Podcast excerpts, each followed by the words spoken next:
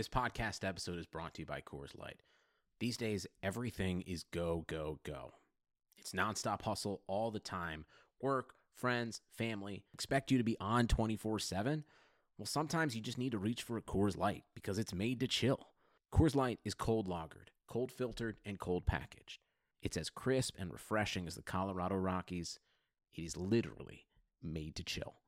Coors Light is the one I choose when I need to unwind. So when you want to hit reset, reach for the beer that's made to chill. Get Coors Light in the new look delivered straight to your door with Drizly or Instacart. Celebrate responsibly. Coors Brewing Company, Golden, Colorado.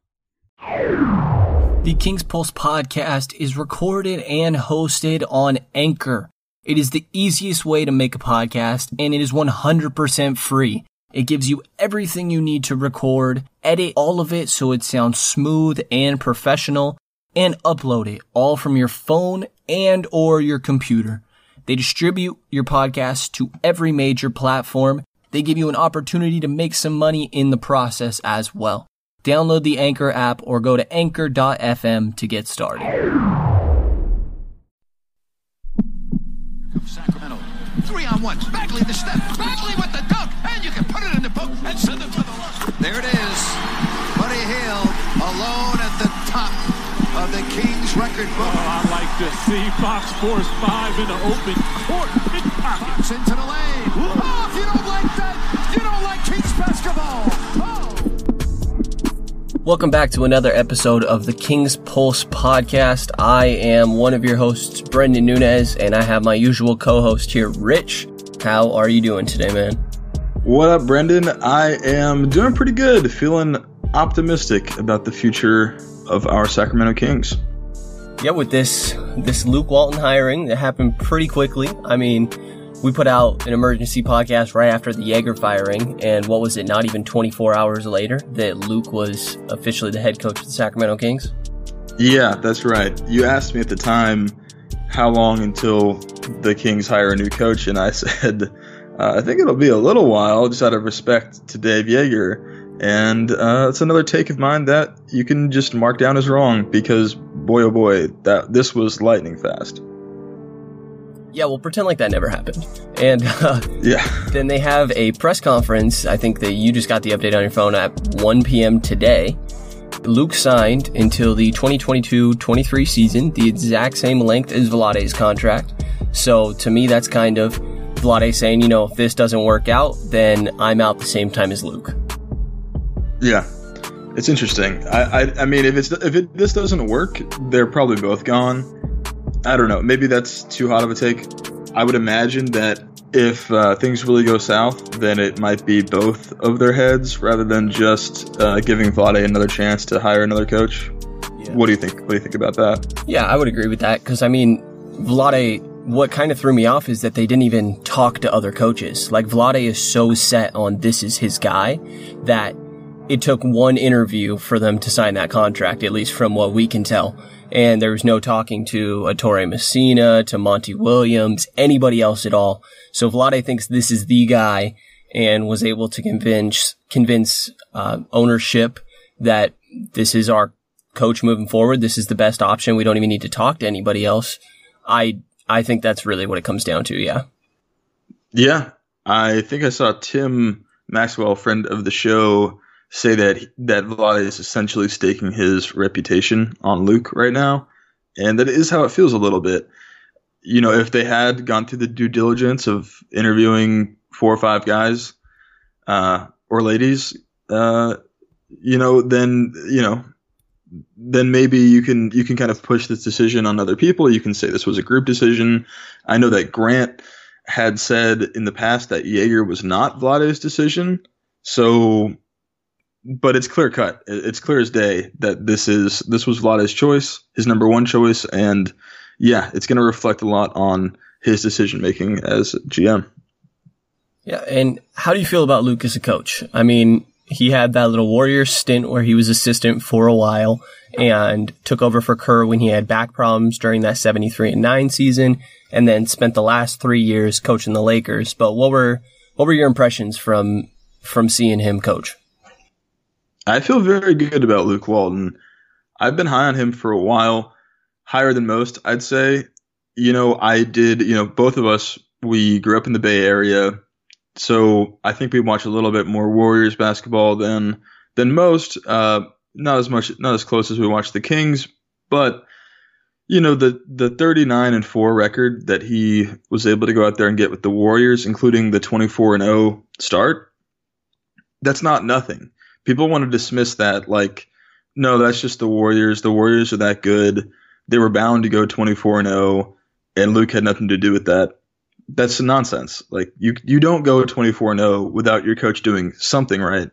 I'm not saying it's everything. I'm not saying that he that's the most amazing accomplishment of any coach ever. It could probably be more impressive to go 14 and 10 with a really really bad team with the, the league's worst team than it might be to go 24 0 with the team's be- the league's best team, but it still is a positive sign. Yeah, and I mean Kerr already had the system in place, but he was able to run it correctly. And to hear players like Draymond Green come out and say that Luke is an amazing coach, you saw Steph really hype him up. He has experience with Harrison Barnes, who was on that Warrior team that we're talking about. So to me, I'm very curious to see if Barnes decides to rest- restructure and likes the addition of Luke Walton. I feel like that'll almost be a little bit of a telling sign on how he feels about Luke after having spent what two his first two three years of his career with Luke somehow in the management or assistant assistant coach under Golden State. I think that he's more of a player's coach a bit.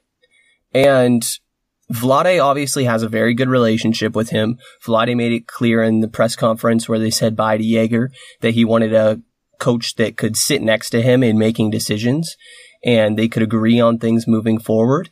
And I feel like Luke is going to be great to do that. It's more of a, I want to say enjoyable personality in regards to how the players are going to be. I know that Steve Kerr has had a lot to say about him. I've heard nothing but absolutely positive things about Luke's coaching style and his personality and how he interacts with anybody that he runs into, really. That is definitely how this is being pitched that's how this be this move is being spun. If if you're okay with that term, uh, at least from a PR perspective. I think there's been some articles, you know, the articles that have come out recently, the the talk that's come out of the Kings organization is that Dave Joerger was a great coach, but hard to work with. And this the pitch here is that Luke Walton is also a great coach and not as hard to work with. So uh, I, I, guess I'm just buying into that, but I do kind of just believe it. I I don't know. I I see the way that Joerger acted around the media, and that's all I really get to see from him. I don't see him in you know in private, um, you know, with the the door closed, how he talks to his players, um, and talks how he talks to Vlade in their private meetings, that you know that sort of thing. All I see is him uh, in front of cameras, and you know, he didn't like talking to the media at all.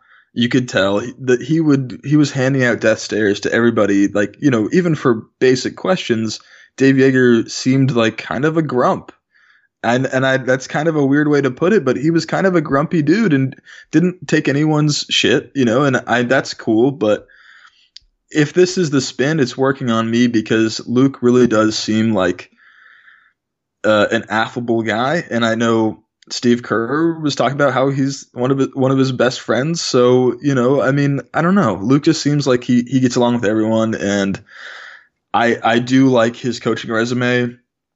We can talk about that a little more. Um, how do you feel about the his time in Los Angeles? I think that he did a good job slowly progressing that team. I, I do kind of want to ignore this past season because there was the drama of LeBron coming in everybody, literal, literally everybody on that young roster getting attached to an Anthony Davis trade. And the roster construction was not good to me. There was a lot of one year guys that didn't fit very well, like a Michael Beasley, Rajon Rondo, that just didn't make sense to me. Lance Stephenson as well. So kind of disregarding that one. I mean, his first year, a very young team that had a lot of work to do. They were sitting at 26 wins. And then the next season, you saw them actually take a jump up to 35. And play some good defense with not exactly the most talented team. I think they had good defenders, but a lot of it does go credit to Luke that they play extremely high pace. They have every season that he's been there and they shoot a lot of threes. I feel like systematically that he's going to fit really well here. And his time in LA, disregarding this season, he was progressing upwards that the players seem to like him. And I think he just got kind of a scapegoat treatment this last season. I completely agree with what you're saying there. And especially the point to this past year with the Lakers. I would like to strike that from the record as well. I, I don't feel like this last season was representative of Coach Luke Walton's abilities because A, you sign LeBron, and of course, LeBron is going to help any team that he's on, but he's also going to take over any team that he's on. I have often felt like he is the head coach of the teams that he plays for. I, maybe I'm giving him too much credit, but it really does feel like, you know, LeBron's calling the shots. And then obviously you got Pelinka and Magic Johnson not doing a good job in the front office outside of signing LeBron and maybe grabbing JaVale McGee at the vet minimum. That was pretty much all they did good. They signed, like you said, just a ragtag team of dudes that didn't make sense around LeBron. And they just kind of handed that to Luke, like, all right, you're expected to win a championship essentially. Maybe not that much, but you're you're definitely expected to make the playoffs. We've dealt you a really tough hand, and then half his team gets injured. You know, I I don't really. It's not on him. I want to talk about uh, the 2016-17 and 2017-18 seasons, the two previous seasons for the Lakers, because I actually see a lot of similarities between those first two years for Luke and these last two years for Dave Joerger. Really, in 2016-17, obviously the the records are similar. Um, you have a 26 win team in LA the first year, but man, that team was awful. Like that team, that roster was awful. Jordan Clarkson led the team in minutes, who is bad. I'm sorry, but he's not a good player. Uh, you got a 22 year old Julius Randle, a 19 year old Brandon Ingram, and a 20 year old D'Angelo Russell as kind of the rest of that core. And yeah, those are guys that are good now. Um, D'Angelo Russell obviously coming into his own in Brooklyn. Julius Randle has been putting up some really nice numbers in New Orleans. But these guys are super, super, super young. And you, I'm sorry, but like rookies just aren't that good. Even second year guys aren't supposed to be that good. A 19 year old Brandon Ingram, he can't be a huge difference maker. A 20 year old D'Angelo Russell, he can't be a huge difference maker. We saw it with Fox. Point guards in their first year, they just struggle. That's just how it is sometimes. And that carries over to the second year as well. And then the rest of this roster, like Luol Deng, Nick Young, does your six man there five six. Uh, Larry Nance, Timofey Mozgov is your starting center. It's just not great, and I think that that reminds me a little bit of the Kings last year. Um, you know, Zach Randolph really brought that team down. There just wasn't a great glut of talent in Sacramento. And to me, that felt like kind of, you know, Dave Joerger was, was hoping to work uh, for the future there. And then 2017-18, this is the year that I feel very impressed by. Uh, this is the 35 win season. I want to let you get a word in on this, but what did, what were your thoughts of not this past, not this most recent season for Luke, but the the, the 35 win season before that?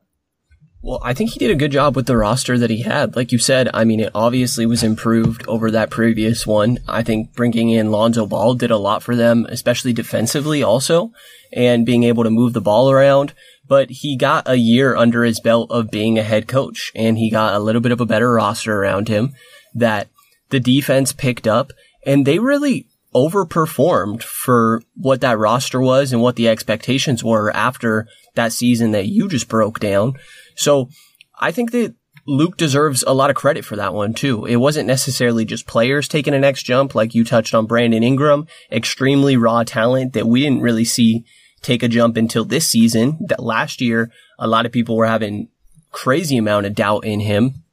I think that he did a really good job of making that team play good defense and adjusting to modern basketball of shooting a lot of threes, realized that their strength was going to be running in transition, especially with Lonzo Ball, and just did a great job of playing to their strengths. And like I said, they, they overperformed on that year. They were a bright spot. They got a lot of Laker fans excited again. And I think that he can do the exact same style with this Sacramento team. Yeah, absolutely. And this, you know, the roster was a little bit better, I guess you can say, but again, I mean, I am I, I am really impressed by how well he did with these players. I'm going to read off the first nine names on this roster by minutes played.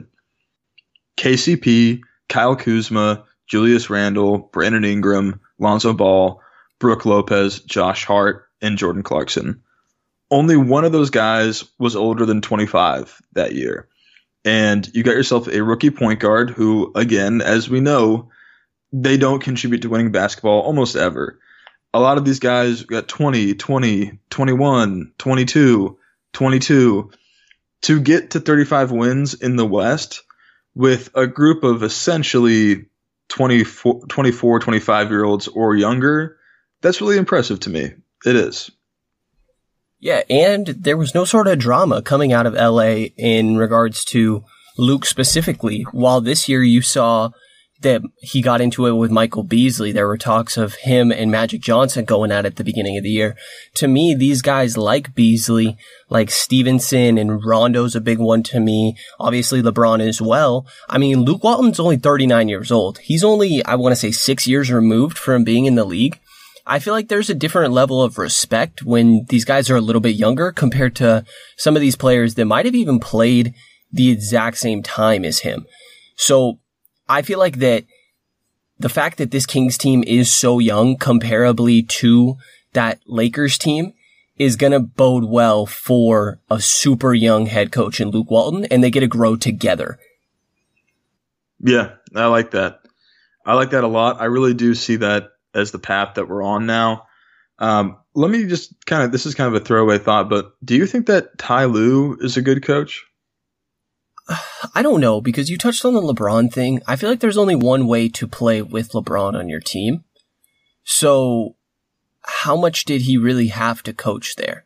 You know, I mean, maybe it's a little more so managing personalities. I, I wouldn't necessarily say he's a bad coach, but I wouldn't give him the good label either. It's a little undecided there for me. Almost the same way that we talk about Luke, where it's not, I'm not really sure. Yeah, that's the point that I wanted to make there is that I think when LeBron is your star player and your entire basketball operation is built around him, the coach just gets an incomplete grade because Ty Lue has a ring, right? So, I mean, what are like that's and, and to say that he's not a good coach or that we aren't sure he's a good coach, you know, I, I, don't know. I think that I think that is the deal here. I think that Luke just gets an incomplete for last year, and uh, we, you know, what happens when LeBron wins a championship? We don't say, "Hey, this coach was good or bad." We say, "Hey, LeBron's a, an incredibly dominant player, and he's, you know, he's he's amazing." We don't talk about the coach, and to me, that that adds up. Yeah. I wanted to play this clip of Steve Kerr. He got asked about Luke getting the head coaching job of the Kings, and I wanted to give everyone an opportunity to listen to this real quick. So here it is.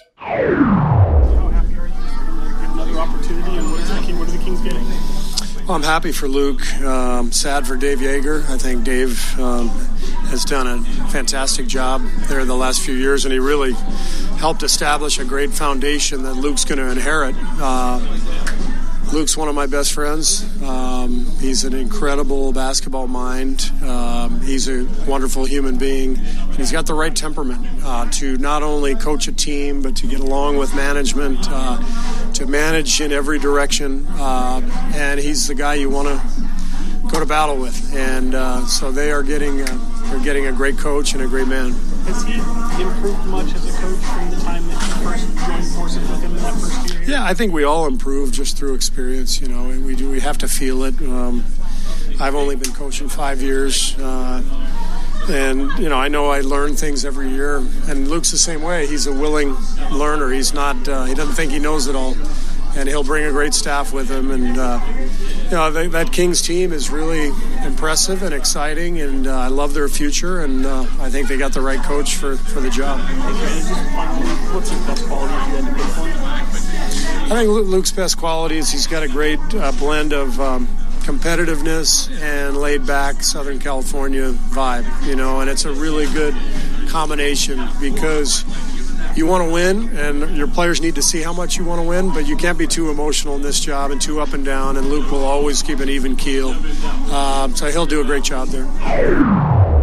Yeah, so obviously, like like Steve Kerr said, I mean, it's a big help that Luke is coming into an established system that Dave Joerger put in place, uh, discovering that pace is the identity of this team and really basing that around Fox.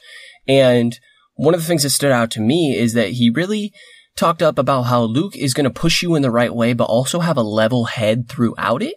And does it, it, does it strike you weird that none of the players have said anything? Like, obviously, I mean, nobody, it's not regular for people to come out on social media necessarily and say things, and the Kings guys don't seem to do that too often.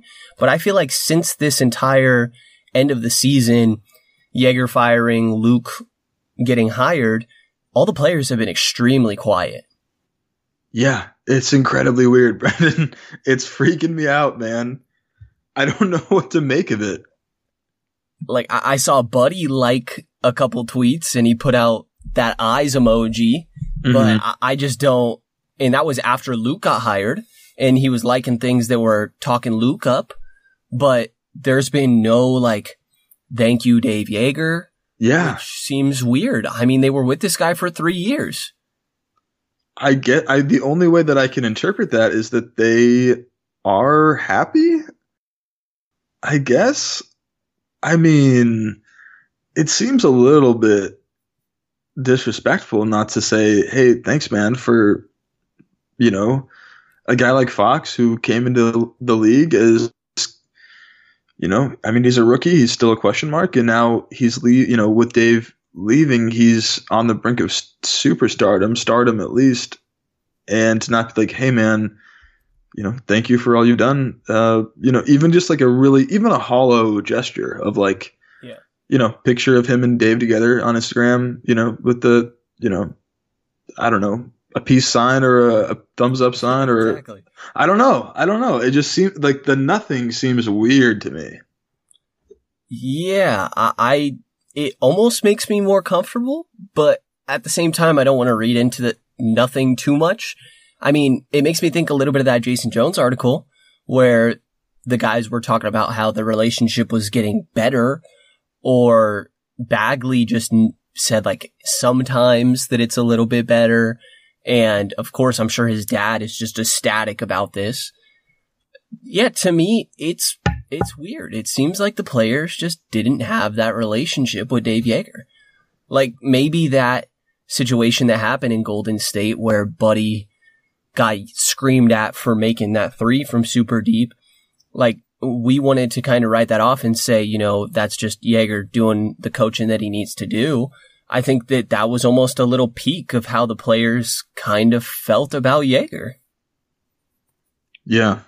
And I mean, I guess kudos to this team for keeping that under wraps if that is how the the attitude was. If that attitude is there the whole time, I don't know. I mean, yeah, I don't know. I, I don't really know what to make of it. Did you see that? You did see that Marvin Bagley's dad tweet uh, put something on Instagram. Yeah, and he didn't even necessarily mention it. I think he just said like "thank God" or something like that. Yeah, I'm trying to. I'm trying to. I'm scrolling through Instagram right now, trying to find it. It was pretty funny, but he put some sort of religious thing out, and didn't yeah. necessarily. It, he practically like subtweeted the guy. Well, he knows what he's doing. Yeah. We yeah. Right after the firing it, it says it's a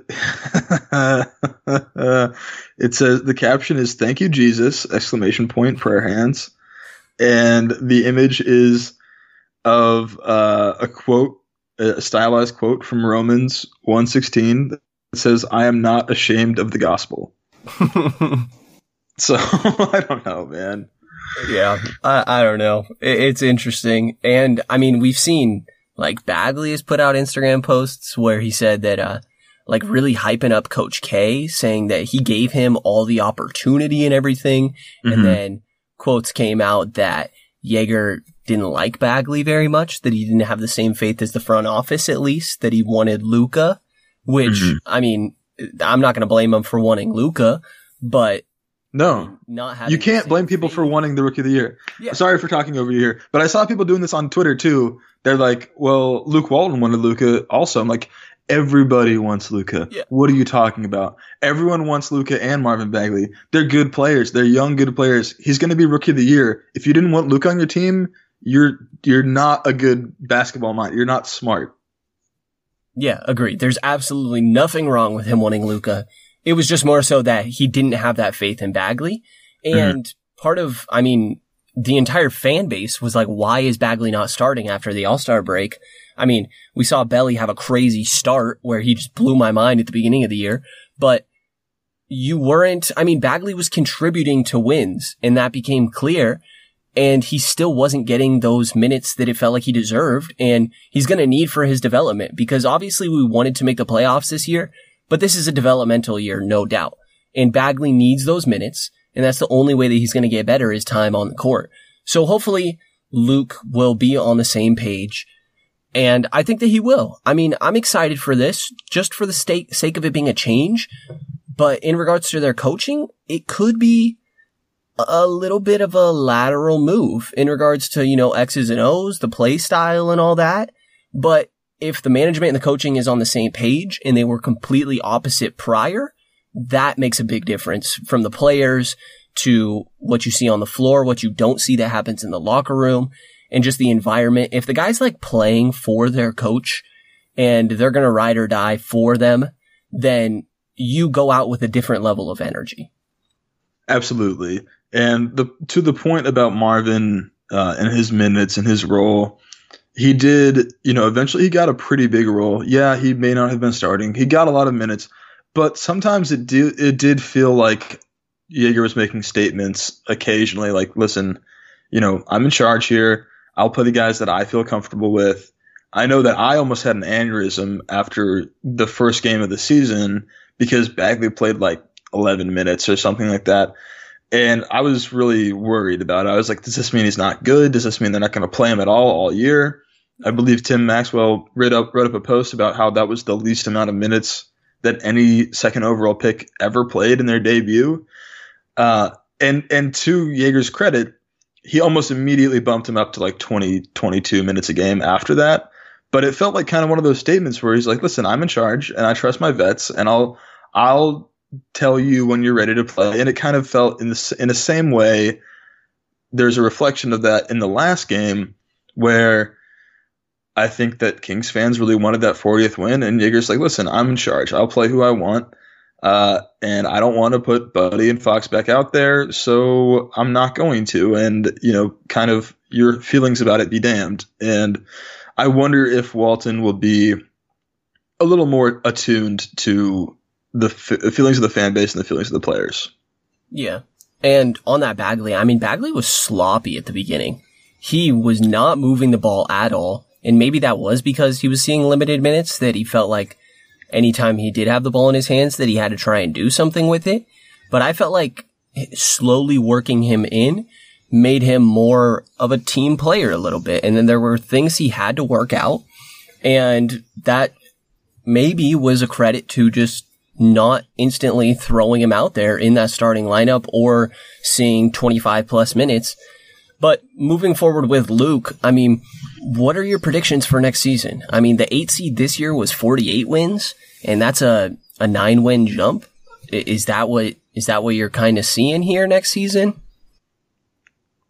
I mean, that's pretty high. I think that, uh, this was also a year where I'm not sure that the number of wins to get in the playoffs is super representative of every year. I, I that wasn't last year 46, and it's been lower uh, pretty consistently uh, in the past. So, you know, I threw a number out there on Twitter, and I would like to be able to take it back and, and change it as I can because so much of it rides on what free agents are brought in, what moves are made, who's re- signed who is let go, all that stuff. But I threw out the number 47, and I feel I, I mean it's it's a little bold, it's a little bit of a hot take, but I feel pretty good about 47. Yeah, my number that I thought up was about 45. And I mean, this team could take a major jump. Like if Bagley takes it to another level, like we see a lot of people do into their second year, Fox obviously has, I mean, all these guys are so young and you see Barnes potentially, if he might rework, that would change the team dynamic a little bit that you know he's going to be around for a while and he's going to have an off season with this team. I think that they could take a decent jump and maybe, maybe up to that 50 win mark. But realistically, this year was an overperformance a little bit and it's going to be harder to win 11 more games. So I say realistically that you improve a bit, but I don't think that it's a night and day difference necessarily if you're looking at the record. My guess would be just barely below yours. I'm sitting at 45. That's fair. The next segment of this podcast we are going to be doing throughout the off season to kind of eat up some of the dead time. We have player spotlights that we're going to do.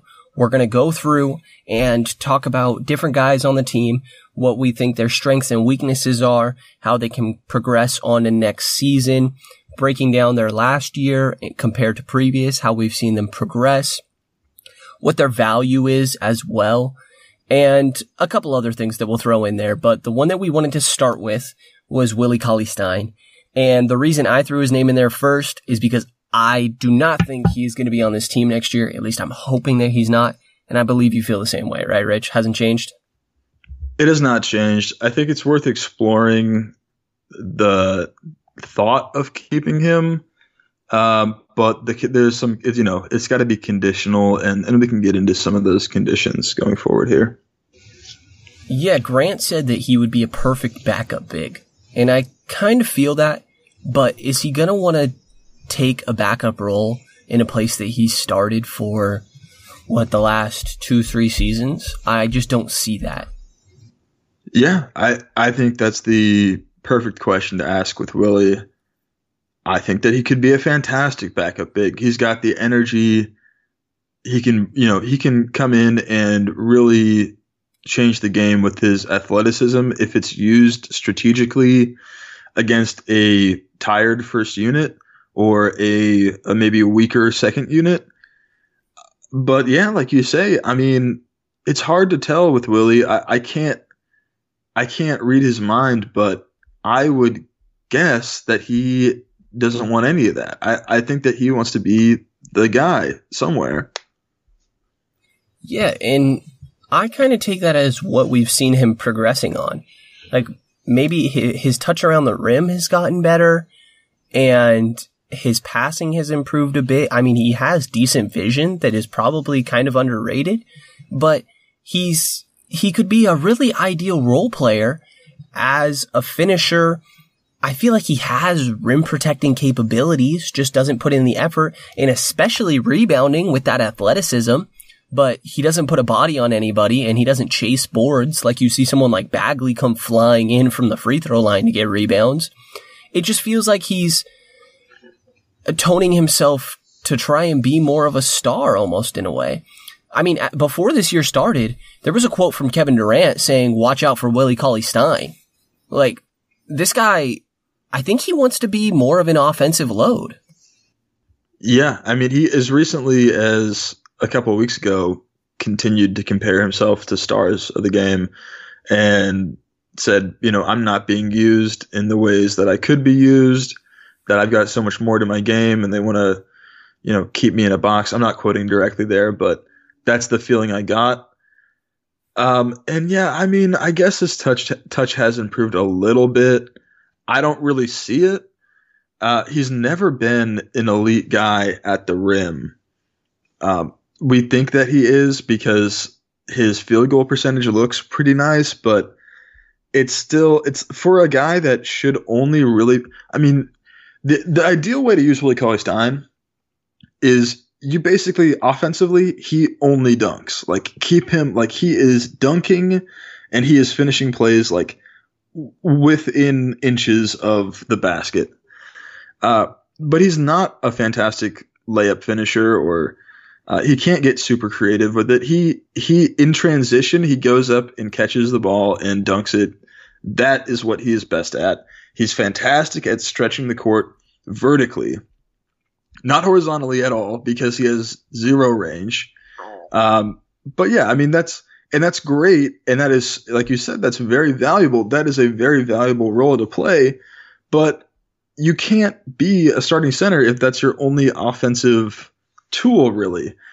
Maybe you know maybe Rudy Gobert gets away with, you know, just being good right at the basket. He is leading the league in dunks, so that really is his best offensive tool, but he's also one of the best defenders in the game, probably defended, you know, defensive player of the year. So I will push back on the blocks. He's been so bad. Yeah. So bad at at providing any rim protection. Um, you know, here's his here's his blocks per 36 minutes across his first four seasons 1.7 in his first year, 1.1, and then 1.2 in his second and third. This year, all the way down to 0.8. That's no good. So in college, this was the guy who was projected to be a rim protector in the NBA. I mean, he was a fantastic rim protector in college. He was putting up crazy block numbers uh, at UK, University of Kentucky, and yeah, I mean, he was putting up like five blocks per 48 minutes, six blocks per 48 minutes, that type of numbers. And again, you know, that is college, but most guys that, I mean, he was putting up like Jaren Jackson junior levels of blocks in college, and then he comes to the NBA and just gives up on it. I know there was an injury, a hand injury that he went through that was pretty severe. Uh, and he talked about, he's spoken you know about it that it was kind of traumatizing for him and he, he it does seem like he is worried about getting hurt putting his hand up there and getting another finger smashed against the rim that is scary you know i get that but i mean he, he's not protecting the rim and he can't stretch the floor so that's to me that's what it comes down to those are probably the two most important qualities for a starting big man in the nba is defending the paint and stretching the floor on offense. If you can't do at least one of those, you gotta you have to be a backup. And that's what we've got right now. Yeah, I mean the guy that I see that he could sort of model his game after is like a Clint Capela, where he can run the floor extremely well, but he doesn't have that defense there, like you said. But it, the potential is there, and that's the most frustrating thing about Cauley Stein is that it is all there. Like you said, he had it there in college. He just needs to care enough to put his hands above his shoulders.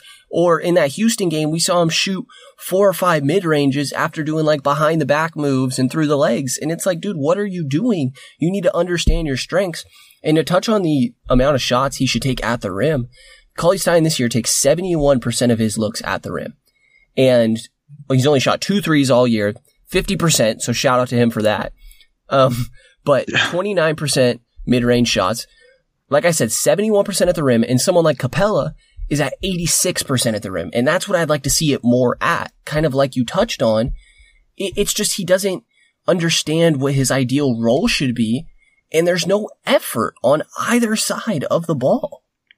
Those, that, that 29% is probably the worst shots that the Kings offense took this entire year. He shouldn't shoot any of those. I mean, I guess 33% on all of those mid-range shots. Yeah, so 0.6, you know, 0.66 points per possession. Yeah, that's horrific. That is awful. You can't do that. And I remember going back to the beginning of the year, there's a stretch there. I actually wrote about how he was he had picked up his field goal percentage and his effective uh, effective field goal percentage and his true shooting percentage, all because he didn't take a single mid range look. I think he took one across his first eight games, and uh, his numbers were nice. I mean, he was really putting up some nice some nice stats in that first month. I actually have his month by month month by month splits here. In October, he averaged 17.4 points. Uh, and then, you know, immediately it dropped down to 12.8, 13, 11.1, 9, 11.3, and then down to 6.8 in April. That's month by month. So, yeah, and I mean, look at his uh, his plus minus as well. Per game in October across those eight games, he was a positive 9.5 and then never got up above 1.5 again the rest of the year. Yeah. And then another thing that sticks out to me is the screen setting. Like he's not big enough and he's almost too soft. Like he doesn't, he avoids that contact a little bit. And with guys like Fox, like Buddy that are great at running off screens or in a pick and roll situation, and Cauley Stein should be great at rolling to the rim. His hands are decent. Mm-hmm.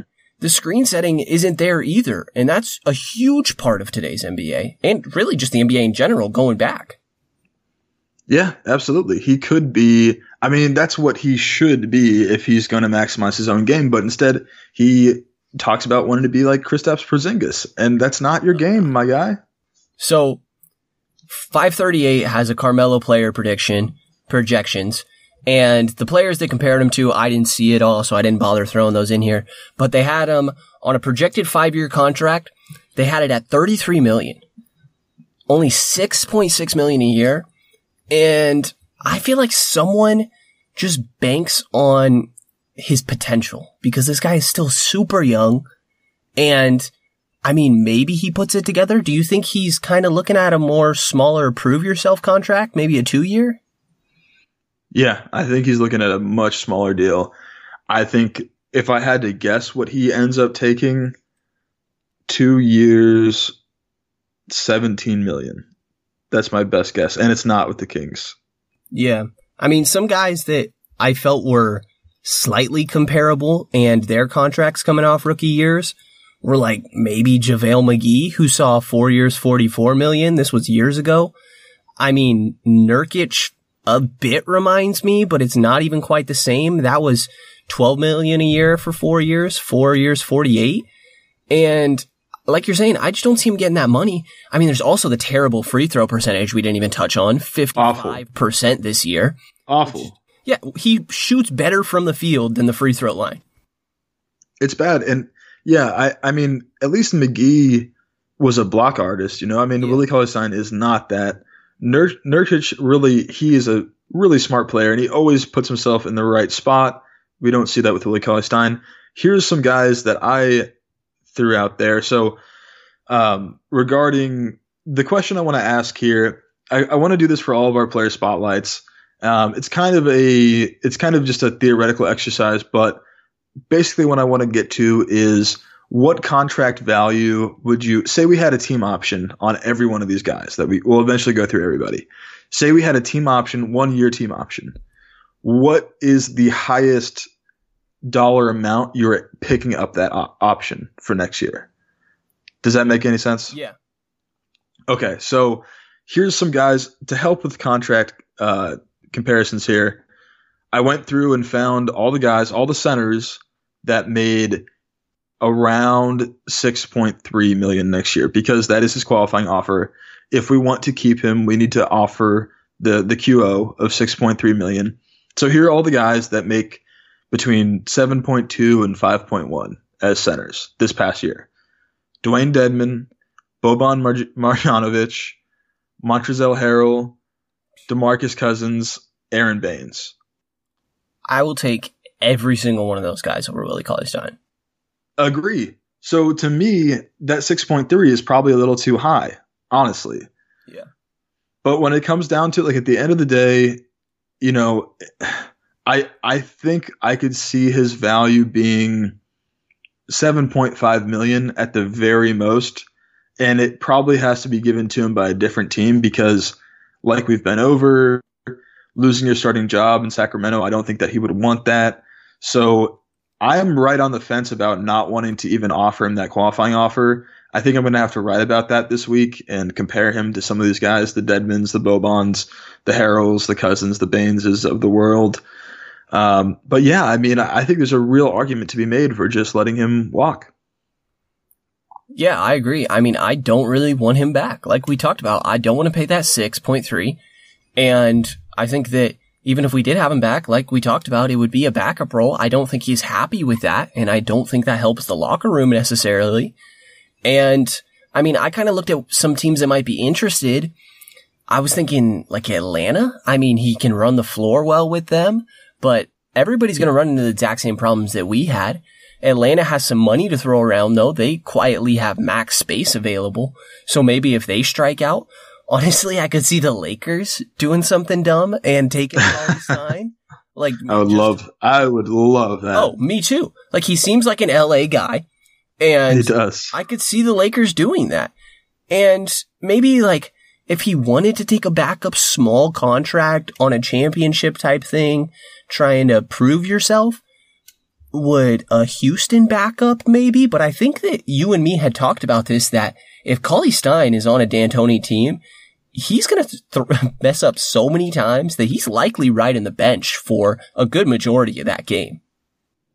Right. He can't play on, on any team that has a good defense because the coach will lose his mind trying to play him.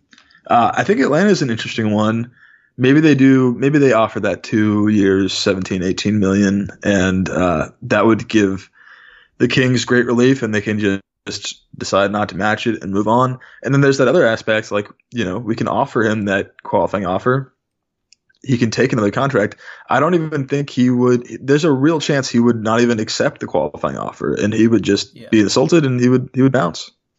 Yeah, and then I mean maybe smaller teams that aren't going anywhere right now that are just kind of shooting shots in the water, hoping that they get something decent, like a a Charlotte that needs a center, just hoping he can progress into something, giving him a small prove yourself like we talked about. Mhm. I just don't know who would even want this guy. Like the Pelicans after they lose AD or something, you know, like I don't know where this guy has a place in the NBA right now. I like where your head's at, though. I think that those are the types of teams that that would want to take a flyer on him if they could get him cheap. Um, you know, fifteen to twenty million uh, for two years. I think, yeah, Charlotte, New Orleans, maybe Detroit. Um, you know, just someone anywhere that they feel like "Uh, it's fine. We'll handle his personality. We'll bring him off the bench. He can't get a starting job anywhere else, so he's just gonna have to deal with it. I like the Houston concept. He's not good at defense, but he can switch a little bit, and he definitely can rim run. He's it's just like a like you said, he's Clint Capela minus uh, the post defense. So yeah, I think that's a good one. I think that is a good one. Yeah, I don't know, but I'm happy to not see him in purple next year. I mean, give me give me Dedmon. Like you said, I would love Baynes on this team. I know he's not actually available, anything like that. But we've touched on all the centers that we want going into the next season, and that's really one of the main positions the Kings are looking for.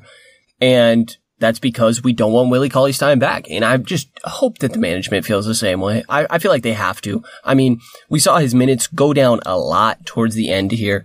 He was seeing less than 20 minutes at times. And Bagley and Giles are that future there. And you're looking for another guy to fill the center void until they're kind of okay to step in and fully do that. I'm, I'm happy that Cauley Stein has played his last minutes in Sacramento. Hopefully. Hopefully. Yeah, let's keep our fingers crossed. Yeah. So the next guy that we got, I think we're going to take it position by position, is we got Kosta Koufos. And I think that he actually did an okay job this year. I kind of enjoyed the minutes that he was in. I mean, he doesn't fit the pace style of the Kings, but he played 12 minutes a game, a little under four points, uh, averaged half the rebounds of Willie in less than half the minutes. I, he, on 43% of the amount of minutes, he had half of the rebounds of Willie. Um, nothing to look at in the assists. 47% from the field. Doesn't shoot any threes. His free throw percentage was actually worse than Willie. He was sitting at 41%. We only saw him in 42 games this year. And I, I don't know. I think that as a veteran presence, he's, he's 30. He'll be 31 headed into next season. That it's not bad to keep him coming off the bench and as an emergency big, where if you need some minutes at the end, he can actually body guys a little bit. He has some strength to him. I think that he's intelligent. It was surprising to me to look that he's actually coming off a four year, $33 million contract. yeah. Yep. That's uh, a big reason why the Kings moved their 2019 first round pick was to make room for signing Kosta Koufos. So uh, that's interesting. Obviously, I don't want him at that value, but at this point, I mean, no one's going to take him at that value, and I, I wouldn't mind him as a eleventh guy on the bench. Yeah, I like that. I like that analysis. That's pretty much where I'm at as well. Um, I think that I heard way too much talk this uh, trade deadline and last trade deadline about how a team would want him at that salary and that we could get picks back. No, we can't. Uh, to me, Kosta Koufos is, yeah, like you said, he's a totally fine uh, backup veteran center. And I mean like deep backup. I don't want him in the rotation. Uh, let me be clear about that. The backup to the backup. Backup to the backup. Absolutely. A depth big. Um, I was calling very, very early on the, in the season. Uh, I was calling for Harry Giles to take Koufos's minutes, and I was getting shut down. And to be fair, Harry couldn't really stay on the floor. His foul troubles were really acute at that time. And Koufos was doing a pretty decent job, you know, just being smart, being in the right place. He's a fantastic rebounder. I absolutely think that we need to to note that. But yeah, not a blocks guy, um, not a steals guy, not an assist guy, that's for sure, and definitely not a scorer. I mean, he does not have much of an offensive game whatsoever. Even like you said, from the free throw line, forty one percent this year, forty five percent last year. That's miserable. Um, and then yeah, the blocks. You know, he he people like to talk about him um, as being a part of that Denver team in 2012, 2013 that was pretty good, and he started every game for that Denver team. Uh, but listen, you know, he's a, he started every game and he only put up eight points and seven boards. Like he was a very minor part of that team, very minor part. He did have um, some nice block numbers that year, but his blocks have decreased every single year since to the point where he's no longer really uh, doing anything for you in terms of generating, you know, playmaking on defense. That's pretty much done. He just needs to stay in his spot and get there and and put a hand up and and hope that you know he makes the smart play but not the explosive play, uh, which is understandable. He's thirty, so yeah, and I mean. He, aside from Bjelica and Corey Brewer, whom we might not see back in Sacramento next year, he's the oldest guy on the team. So I think if we can have him in that, like we talked about, backup to the backup and just being a veteran presence, I think that he seems, from what I can tell, well spoken and liked by the other guys. That just that alone is worth having in your locker room because this team is extremely young. Like that's part of my offseason is they need some veteran guys, and I think Kosta would be one of those. What was kind of the value you were looking at? For me, the value is clear, and it's the vet minimum. Yeah. Yeah, but I'll take that. I'll take that. I'll keep. Yeah, I'll. I'll. I don't think he's getting offered any more than that by anybody, and I think that he'd probably prefer to stay in Sacramento. Uh, yeah, I think. I think that uh, since he's not going to be getting a lucrative deal elsewhere, I think that he fits in here. I don't. I don't necessarily feel like he needs or or know that. I don't think that he like yearns to be starting anywhere. Like that's. I think he's past that point of his career. Uh, to to provide tutelage to these younger guys to continue to help Harry and Bagley grow. I, I would love to see him back on a on a veteran minimum one year deal. Yeah, I agree. I got no issues with that. And I mean that's really about as deep as my Kosta analysis goes. Like I'm good with keeping him at that. Yeah, I like that. I like that a lot. Uh, let's do it. And um, yeah, I mean that's pretty much for me. We did the center position today. I feel like we could break the power forward position into a couple episodes, um, could, because guys like Harry Giles and Marvin Bagley kind of split that position there, and then we could talk about Bjelica and Swanigan and Gabriel as well in that area. So it's up to you if you want to keep going through some of these guys, or if, if you want to call it quits here at center and say, you know, Cauley-Stein and Koufos, those are those are the only two guys that are obvious centers, no question about it, and uh, and move on to some some Q and A. I think that we can move on to Q&A. I think we talked about Swanigan a little bit with Deuce, and then maybe when we're talking about some of those guys like Swanigan, Gabriel, uh, later Troy Williams, BJ Johnson, we can talk to Deuce again, or maybe Morgan, uh, one of those two, because they'll probably know it a little bit better, get some insight. But I think I'm going to move on to the Q&A. Let's do it. All right. I think that actually the first question is from someone that you happen to know. So you want to want to go ahead and shout that one out? Yeah, that's right. My buddy John Catterson. Uh, he is on Twitter. Uh, I gotta find his Twitter handle to shout him out, but he is also John Dash Catterson on Reddit, and that's my homeboy right there. Uh, he actually, to give proper due here, he actually was the guy that showed me uh, Sactown Royalty. He was the he was the guy that introduced me to Sactown Royalty, and when I told him that I wanted to write about basketball, he said, "Hey, um, this is who you want to write for," and he uh, so I owe him a, a, debt of gratitude for that. He is at John J O N underscore Catterson on Twitter. So that's John J O N underscore C A T T E R S O N. Give that dude a follow. He's he's awesome. He really knows his basketball as well. Nice. And the question we got from him on Reddit, we actually spent a good amount talking about this when we met up. It's an interesting hypothetical. So, Buddy, Bogey, and Barnes are all sitting at 26 years old. Fox is 21, Bagley and Giles are both 20. And so, would you consider trading one or more of the older guys in Buddy, Bogey, or Barnes, selling high now for a younger player that fits the timeline better with the younger guys of Fox, Bagley, and Giles? And when we touched on this, it was a little difficult to find teams that would want to swap their younger guys for one of these older, still new guys in the league aside from Barnes. I mean, because the teams that you're taking young guys from are still in that rebuilding process, same as Sacramento. So that was a little bit of a struggle. I mean, I think guys that we touched on that were interesting were like an OG Anunoby. I think that Toronto's in a win now mode, obviously, and that maybe they want to swap some of that young talent for guys that can contribute more. Maybe a Bogdanovic can do more for them off the bench. Or, I mean, there was Mikal Bridges that obviously we would love on this team. He's a great defender. I think he's a really good role player. But that's the same thing with Phoenix, where maybe they don't want a 26 year old. Obviously, they were one of the worst teams. I think second worst overall this year. But you do have to, you just have to find it's tricky to find a situation where the other team is saying yes to dumping one of their younger guys for a 26 year old. Yeah, that's a great point.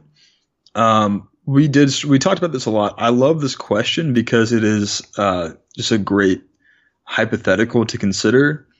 I'll give my real answer first, and then maybe we can talk about some of those guys in particular and how that would play out. But my real answer is no. I, I would not consider this. I think that, you know, John mentions the timeline, and there's a question of defining what that timeline is. So for me, there are two blocks, basically, two blocks of the timeline. One is the Bodie, the excuse me, the Buddy Bogey Barnes timeline. They're all 26. They've all got you know, maybe a five year window of being at peak effectiveness, uh, maybe four or five years. And then you've got Fox, Bagley, Giles, who are just beginning their careers, and it'll be in that five, four or five years, they'll be approaching their peak at the end of that four or five years. I like having two lines there moving as time goes on because, you know, first of all, no teams can compete with all young guys. That just you know, I mean, look at the playoffs right now. No one is is out there competing with all guys under 25. Like we talked about how it was impressive, at least from my perspective, that the Lakers even got to 35 wins with essentially no one under 25. So to have these guys we can build with Buddy, Bogey, and Barnes going forward, by the time we get to where the King, by the time the Kings get to where they want to, i.e., you know, real contention in this league, they can be the veteran presences. And the guys like Bagley, Giles, and Fox, they can be the young core that's there. That if things don't work out, yeah, they're retained. Maybe we do have to tear down a little bit, trade Bogey, trade Barnes, trade Buddy. But to me, you do that when they're 28, 29 rather than right now. What are your thoughts on that? Yeah, I would agree with that. And there's also the aspect of affecting the locker room. I mean, Buddy and Bogey seem like they're extremely close. I mean, there's pictures of them hanging out together all the time. And Barnes is brought, just brought in and he, everything that I've heard has been a great locker room guy everywhere he's gone, even in Dallas, where obviously they weren't very happy with the contract that he was on. So I would agree with that. I like having the two different timelines and I don't feel like we need to change anything is mainly what it comes down to. That I'm happy with what we have. We can move forward. I think the only team that was kind of young looking in this playoff spot was the Clippers that stood out to me. They're starting two rookies. They have a second year guy starting in Zubac as well, but they also have some nice veterans in Gallinari, Beverley, and Lou Williams, of course. And part of the reason they're there is because they had like a Tobias Harris throughout most of the year and they're barely above the Kings. So I'm happy with where we're at moving forward. But like you said, this is a super interesting hypothetical because there's some guys out there that would be really nice to have as a fourth guy around Bagley, uh, Fox, and Giles. Right.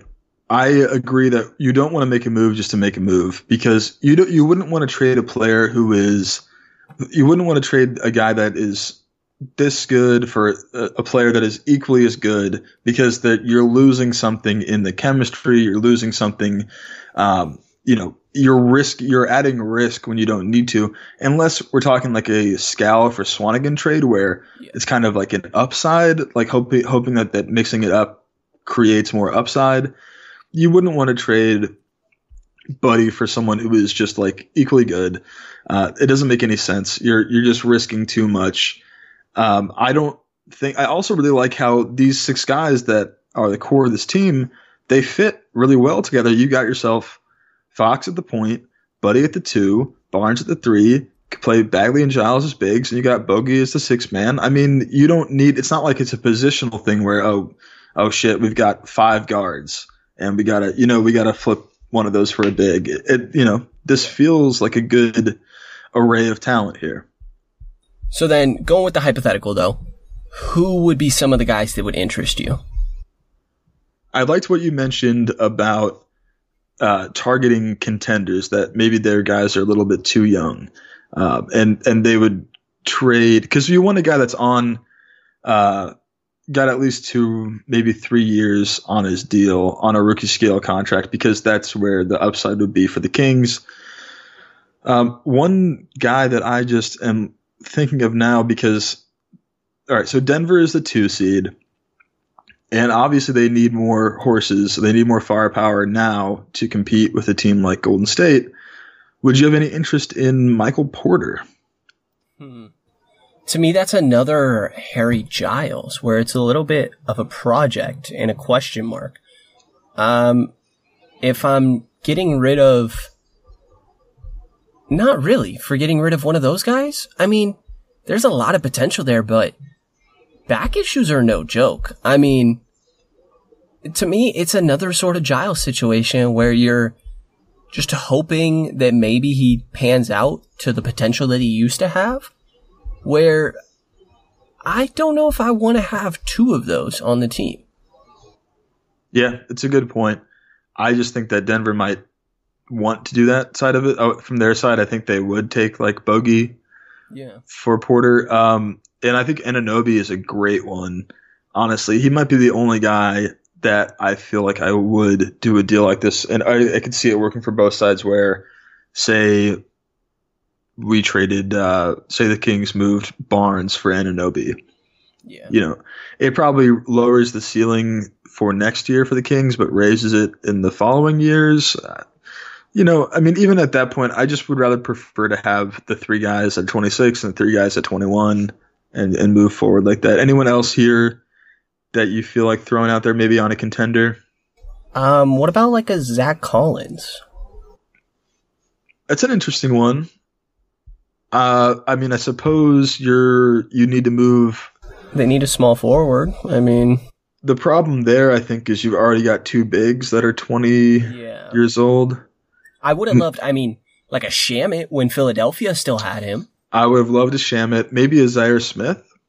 That's not a bad one. Yeah, I think we talked about that before. I don't mind that. Um, Yeah.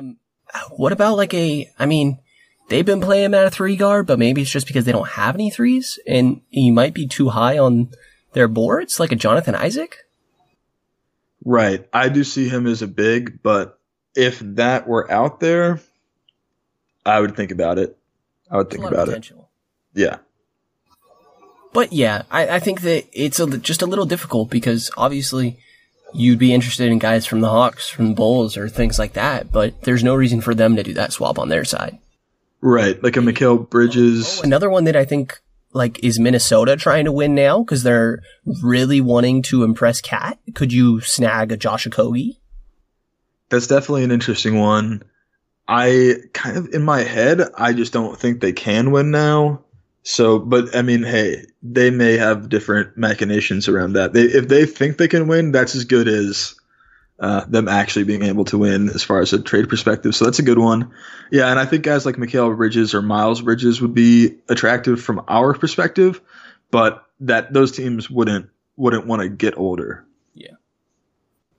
So that, I mean, that was a fun question to kind of think on though. I mean, I had never put it together where maybe we wanted to look at a younger guy like that. It's just a little difficult in regards to the other side of the deal. I love questions like that. I could have done a whole episode on that, and it, you know, maybe we will one day. Just lay out some some trade scenarios. Sounds good to me. That'll be, that'll be one of our wacky Wednesday episodes. You like that? I'm just Yeah. that right now. Hashtag Wacky Wednesday. oh yeah. So the next Reddit Q&A question we got, unless you have anything else you want to touch on the last one. I'm good there. Okay. This is from Timely Junket Zero. Would you guys like Favors as the future center of this team? If so, what would you give up to get him? So, the contract that Favors is on right now has next season, if you're not counting this, at 16, almost 17 million dollars. And just in regards to not contract, but if I like the fit, I think that he's, that he works okay there. I mean, he doesn't blow me away, and I probably have other guys I prefer over him. I wouldn't say he spaces the floor with shooting 2.2 threes a game, or sorry, 1 3 a game at 21%. Um, I mean, I guess that's better than Cauley Stein, but the rebounding's there. He has a nice touch. He doesn't, he doesn't blow me away as I really want this guy on the team. I mean, there's a veteran presence aspect, but it's not all too exciting to me or attractive. I mean, how do you feel about it? The fit is solid for me as well. I, if I could have gone back in time and put him where Willie Cauley Stein was on this team, I would have loved that. I think that is, you know, I think that might be a playoff team because he does, while he can finish around the basket, he also protects the paint. You know, he doesn't have any stretch, but that would have given our defense a real anchor there in the post, and I think that would have really helped this team.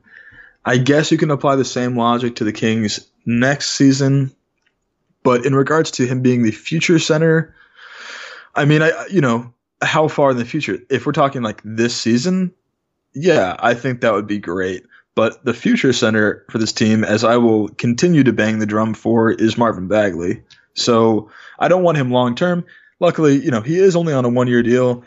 I would be interested, however, with regards to the second part of this question, I don't know how we could get that done. I don't know what pieces we have to offer that I'd be willing to part with that the Jazz would be interested in. Do you have anything there? Not really. Like I said, I mean, it's almost $17 million and the Jazz are in now that win now mode. But at the same time, they have a future with Donovan Mitchell. I, I just don't, I'm not sure. I think that he fits well next to Gobert with them and he's playing well as a four. I, I don't know what I would be willing to give up for him. And at the same time, like you're saying, I don't know what Utah would, to correct that three point percentage. I mean, he's 31% from the corners. So at least you can sit him the, oh, I'm sorry, I'm reading this wrong. He's 31% from non corners and which he's barely shot at all. And he's only 19% from the corners. That's not great. No. Yeah, I mean, he he fits their team really well. Really well. Not amazingly, but you can't really play him next to Gobert that much. They do, but it, it's it's not an ideal fit. I think that he is a nice replacement for Gobert when Gobert is off the floor. You know, I think the best offer that I could put out there, and I don't think the Jazz take this, is if we were to offer them Bjelica, Yogi Ferrell, who is fully non-guaranteed, and they could just cut him for nothing, and uh, some sort of series of second-round picks, or you know Frank Mason if they want him, and yeah, I, am not giving up a first for him, and and I think I'm not, and I'm not giving up one of the core six. So yeah, I think Bjelica might be interesting to to them a little bit, just in so insofar as he can he can stretch the floor as a big man, but I don't think that gets it done. No, I do think that, like you're saying, I mean, Belly would be a nice fit there, but at the same time, I almost would consider rather having him having Belly as someone to space the floor since we do need that, obviously, and then just chasing after one of these Dedmon or Lopez come this offseason. I can definitely see that as well. I, I, I think if you if the Kings feel like they don't have a true center, uh, say Willie is gone, say you know Koufos can't really play that role, um, and they want to find a true center like a, a paint protecting big man, you know, I think you could offer you could offer Bjelica the Jazz save some money. They get a shooter, uh, and then the Kings plug in Favors at the one, and then they just go shopping for shooters. You know, just spend all your money on shooters in the offseason. You know, I think you could find find some guys that could do that. Yeah, but I think just to answer that the question super surface level, it's a no for me. Right. It, it feels too complex, um, yeah. but it's a nice thought. Yeah, agreed there. And one guy watching playoffs a little bit yesterday that kind of stood out to me, and I mentioned this to you a little while ago that somehow was going under the radar that's going to be a free agent is that Thaddeus Young. I mean, if you like Bagley at the center, and Thaddeus Young can play some really nice help defense. He's got hustle. He's got really good hands. And I mean, he's definitely benefiting from being on one of the top defenses in the Pacers but he can space the floor. He's shooting almost 35% from deep. Great rebounder. He has a nice touch. I think that Thaddeus Young was an interesting guy that I hadn't thought of this offseason. He's a great pull. I think that I don't know how I slept on him so thoroughly. Didn't even realize he was a free agent. I guess he just is not. Uh, he doesn't have much clout. You know what I mean? Yeah the Pacers don't have much clout. No offense to them. And then on their team, he's kind of even though he started every game, he's still like kind of like their fifth starter kind of guy. Um, but yeah, he's a, he's a really nice player. I, I love love his defense. I think he would be massive for this team to get another forward in there. I mean, he, I think he'd immediately become our best defender.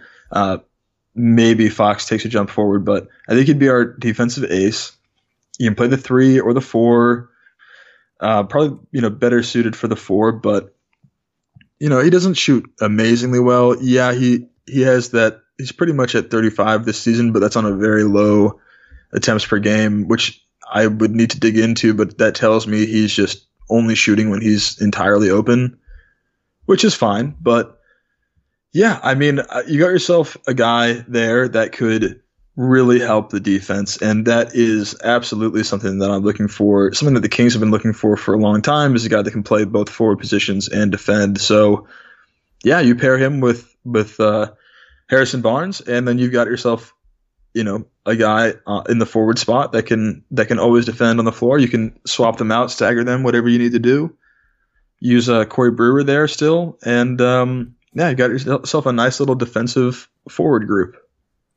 Yeah, that's your guy. I feel like you're going to be heartbroken if Brewer's not on this team next year. Absolutely. I can't really blame you though. I mean, he's a hustle guy. I like him.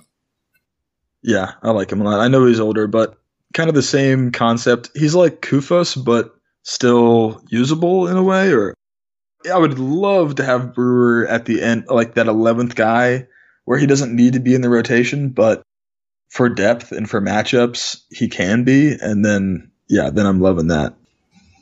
So, we only had those two questions because a couple of the questions from Reddit were directed at Deuce Mason. that happened in our last episode, but the new thread will be up a little bit later today. So definitely be sure to go to reddit.com slash r slash kings. Ask us questions there. Our thread will be stickied at the top and check out the rest of the subreddit as well. There's good content on there all the time. Follow myself and Ivan on Twitter and the Kings Pulse Twitter is at Kings underscore Pulse. You can ask us questions on there. I mean, I think that's it for this episode, man. Was there anything else that you wanted to touch on?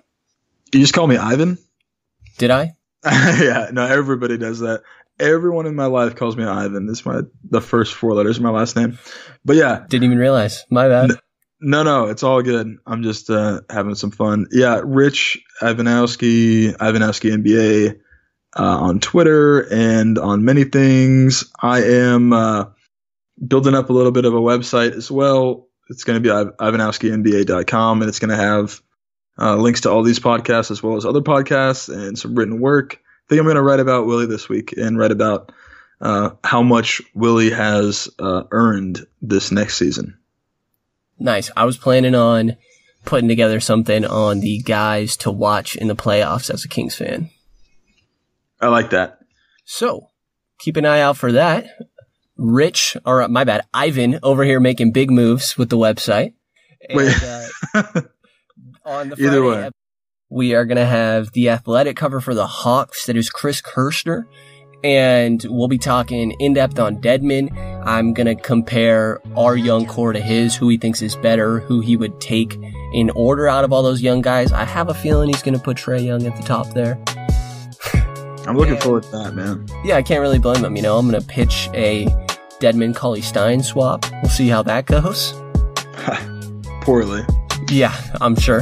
Hopefully he just hasn't watched Kings, you know? I feel like that's what we're hoping for in these front offices, that we, someone like a Magic Johnson somewhere signs Cauley Stein, thinking that he has, that he has it going. Yeah, we can only hope. Yeah. So, that is going to be it for this episode of the King's Pulse podcast, and you will hear from us again on Wednesday.